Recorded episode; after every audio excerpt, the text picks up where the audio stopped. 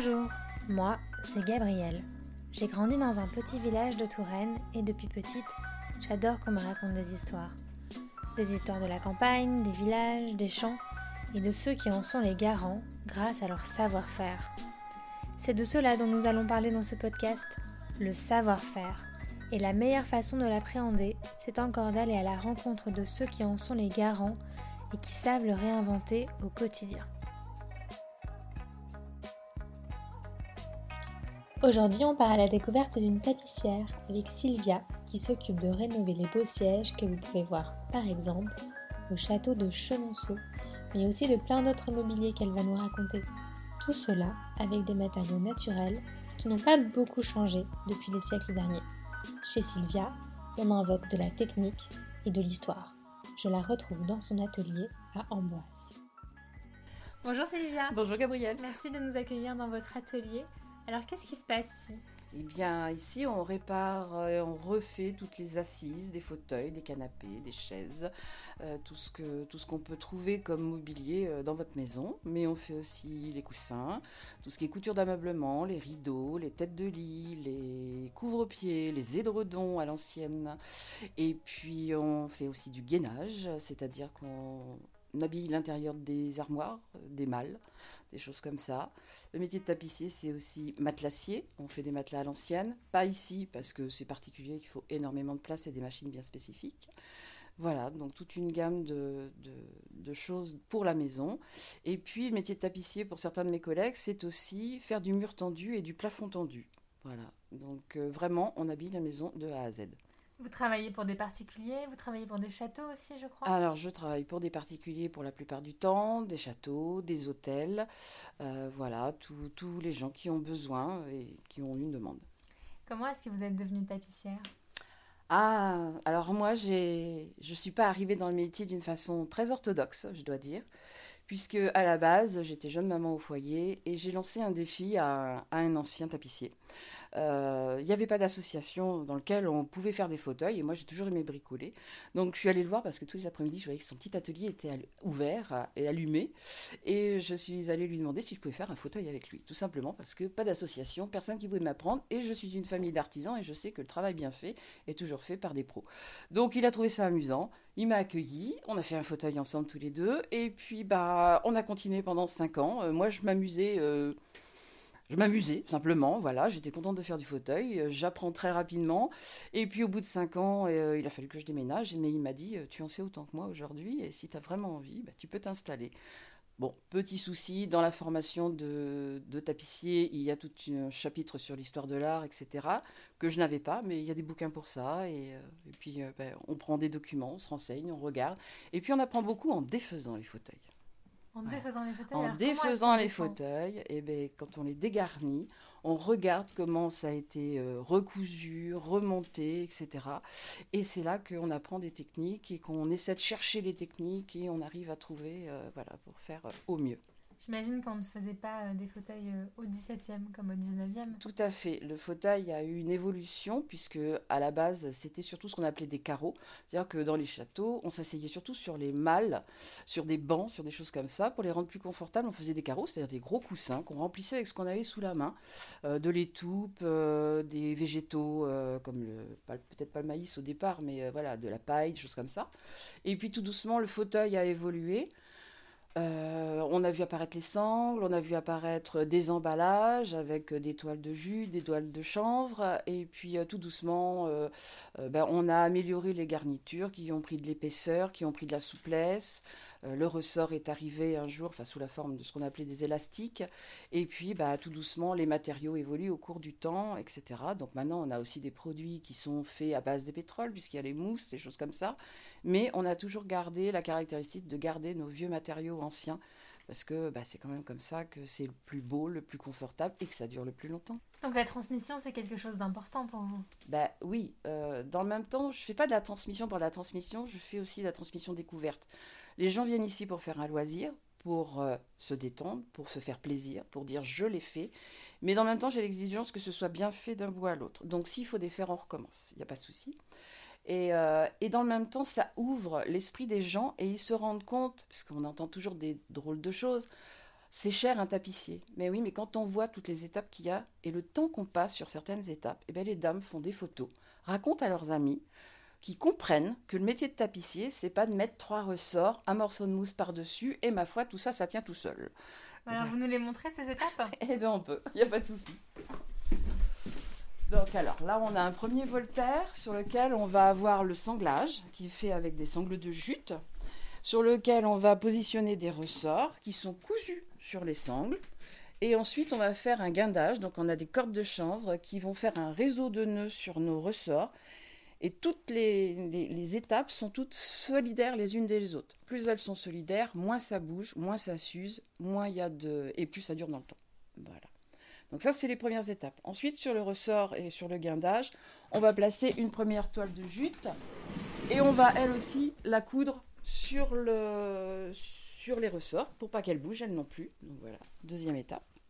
Ensuite, on va faire, alors là, un petit peu plus, voilà, il y a des lacets en dessous, c'est-à-dire qu'on va reprendre de la ficelle et on va faire des lacets, des, grandes, des grandes ficelles un peu lâches, sur lesquelles on va rouler du crin végétal. On va faire des, espèces de, pelotes, ce sont des pelotes, et ensuite on va euh, empacter les pelotes pour commencer à faire la garniture du siège. Et puis on va travailler, on va sculpter notre crin. On a des outils qui vont nous permettre de faire en sorte que ça devienne plat. On va tirer notre toile pour que ce soit tout bien rigide et bien serré, bien empaqueté. Et ensuite, on va encore bloquer tout ça ensemble. On va faire un premier point de fond qui est le fait de, de bloquer toute la garniture centrale jusqu'au-dessus des ressorts, parce qu'il ne faut pas que ça dépasse dans les ressorts. Et ensuite, tout autour, il y a des coutures qui vont fabriquer la forme du, fauteuil et qui vont empêcher la garniture, quand vous vous asseyez, de fuir. Quand on s'assoit, on imprime toujours un mouvement vers l'arrière. Donc vous avez les jambes qui pourraient, enfin les cuisses qui pourraient provoquer des arrondis dans vos fauteuils et provoquer des mauvaises formes qui forcément ne seraient pas esthétiques. Donc tout ça, c'est cousu, bien bloqué pour ne pas bouger. Ensuite, on va mettre sur cette garniture du crin animal, qui va être le petit côté doudouille et qui va enlever tous les trous et les bosses qu'on peut trouver, et une toile blanche. Voilà. Après la toile blanche, une ouate et le tissu d'ameublement. Vous avez le sentiment de voyager dans le temps quand vous travaillez? Ouais, parce que alors j'ai une anecdote pour vous. Euh, château de Chenonceau.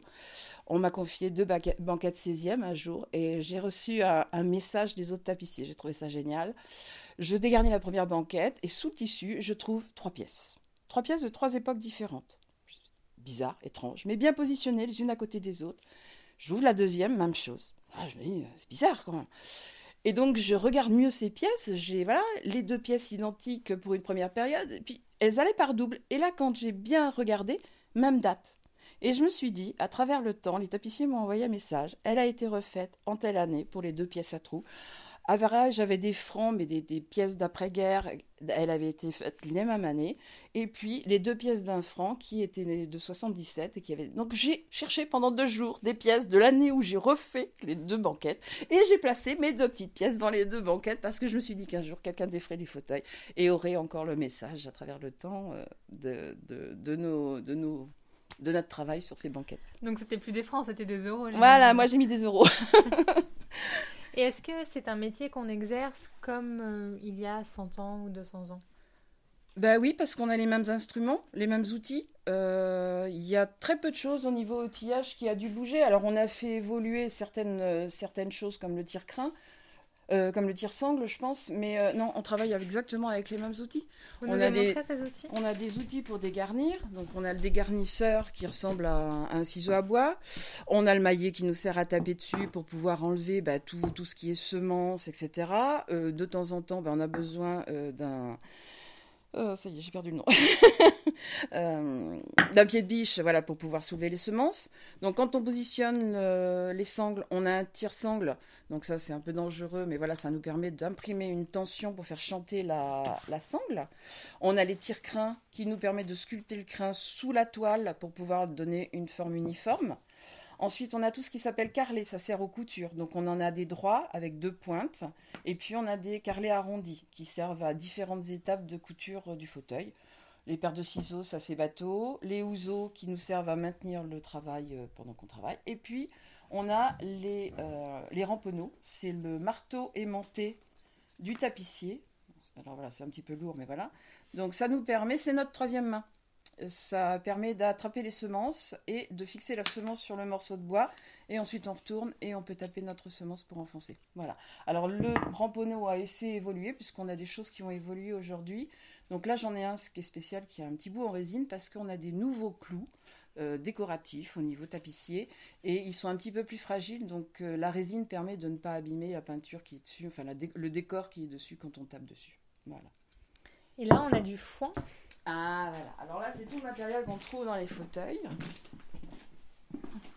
Donc alors on a de la sangle de chambre française, comme vous pouvez le voir. les différents ressorts, euh, il y a différentes hauteurs suivant les époques, suivant la forme du fauteuil, etc. Donc le foin du crin végétal. Voilà, je ne sais pas trop d'où ça vient exactement. Enfin, c'est du foin végétal qui est très sec et qui, fait des, belles boules euh, pour faire la, garniture. Donc ensuite on a les petites semences. Donc c'est ce avec quoi je travaille, puisque moi je ne travaille pas à la graffe, je respecte euh, ben, les méthodes anciennes. Donc euh, je ne travaille qu'à la semence. Donc on a, pareil, on a différentes grosseurs pour les différents matériaux qu'on utilise, puisqu'il ne faut pas la même chose pour tenir une sangle que pour tenir une petite toile toute fine. Donc tous les clous qui peuvent exister au jour d'aujourd'hui, donc en sachant qu'à l'époque il, il y en avait qu'une dizaine, voilà, notre gamme de clous s'est beaucoup améliorée, on a des choses très modernes, euh, raccord avec euh, bah, la décoration d'aujourd'hui forcément. Euh, du crin animal, c'est du poil de cheval, hein, qui a été nettoyé, cardé, voilà, et qui, qui, nous sert à faire le côté le plus doux du fauteuil. Et puis bah, les différentes toiles, les watts pour atténuer encore euh, tout ce qui est euh, bourrelet, euh, petites aspérités, etc. Et puis les cordes, cordes de guindage, cordes à piquer pour pouvoir, pour pouvoir travailler nos, nos assises. Est-ce que c'est un métier en voie de disparition? Alors, bizarrement, pas en Indre-et-Loire. on est de moins en moins nombreux en France. Il y a des départements qui sont vraiment très pauvres en tapissier. En Indre-et-Loire, on est le département où on est le plus nombreux, bah, tout simplement parce qu'on est dans la vallée des rois, qui a énormément de châteaux, d'hôtels, de gîtes, de restaurants, euh, toutes ces infrastructures touristiques qui nous font beaucoup travailler, puisque bah, elles reçoivent énormément de public, et que qui dit public dit euh, usure très rapide, donc euh, il faut, faut, être là. voilà. Vous auriez une belle histoire de tapisserie à me raconter? Ouais, une histoire d'amour. J'ai trouvé ça extraordinaire. J'ai défait un fauteuil et une bague tombe. Ma fille est joaillée, je lui donne la bague, je lui dis euh, c'est quoi C'est du toc, c'est du vrai? Et elle me dit non, non, c'est de l'or avec une émeraude. Je répare le fauteuil, ma fille nettoie la bague. Et quand j'arrive chez la dame, je lui donne son fauteuil, elle reste devant, elle était ravie. Puis je lui dis bah, écoutez, j'ai un cadeau supplémentaire pour vous. On a trouvé quelque chose dans le fauteuil, je vous le donne. Elle ouvre le Et là, elle crie le prénom de son mari qui arrive en cavalier. Et là, ils étaient tous les deux au-dessus de la bague et hilar tous les deux en me regardant. Et le monsieur me regarde et me dit Vous auriez pu arriver dix jours plus tôt. Et je lui fais pourquoi Il y a 10 jours, j'ai acheté une émeraude à ma femme parce que demain, nous fêtons nos 25 ans de mariage et elle l'a perdu l'année de notre mariage. Et ça faisait 25 ans qu'il était dans le fauteuil. 25 ans qu'ils ont traîné le fauteuil à travers les déménagements alors que de temps en temps ils disaient on pourrait pas s'en débarrasser du vieux fauteuil là qui pourrit. Mais elle c'était un truc sentimental qu'elle avait. Et pendant 25 ans, la bague est restée. Et le jour de leur 25 ans de mariage, et eh bien, elle a eu deux bagues, deux émeraudes, puisqu'elle a récupéré la première et elle a eu la deuxième. Donc elle s'est coincée dans le fauteuil Elle était restée coincée dans le fauteuil pendant 25 ans. Voilà. Jolie histoire.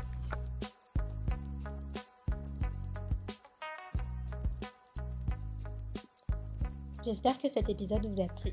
Vous pouvez retrouver Sylvia à l'Atelier des Savoirs à Amboise N'hésitez pas à partager l'épisode autour de vous, à nous suivre pour ne pas rater les prochains, et si vous nous aimez vraiment beaucoup, à nous mettre une note 5 étoiles sur iTunes. À la semaine prochaine!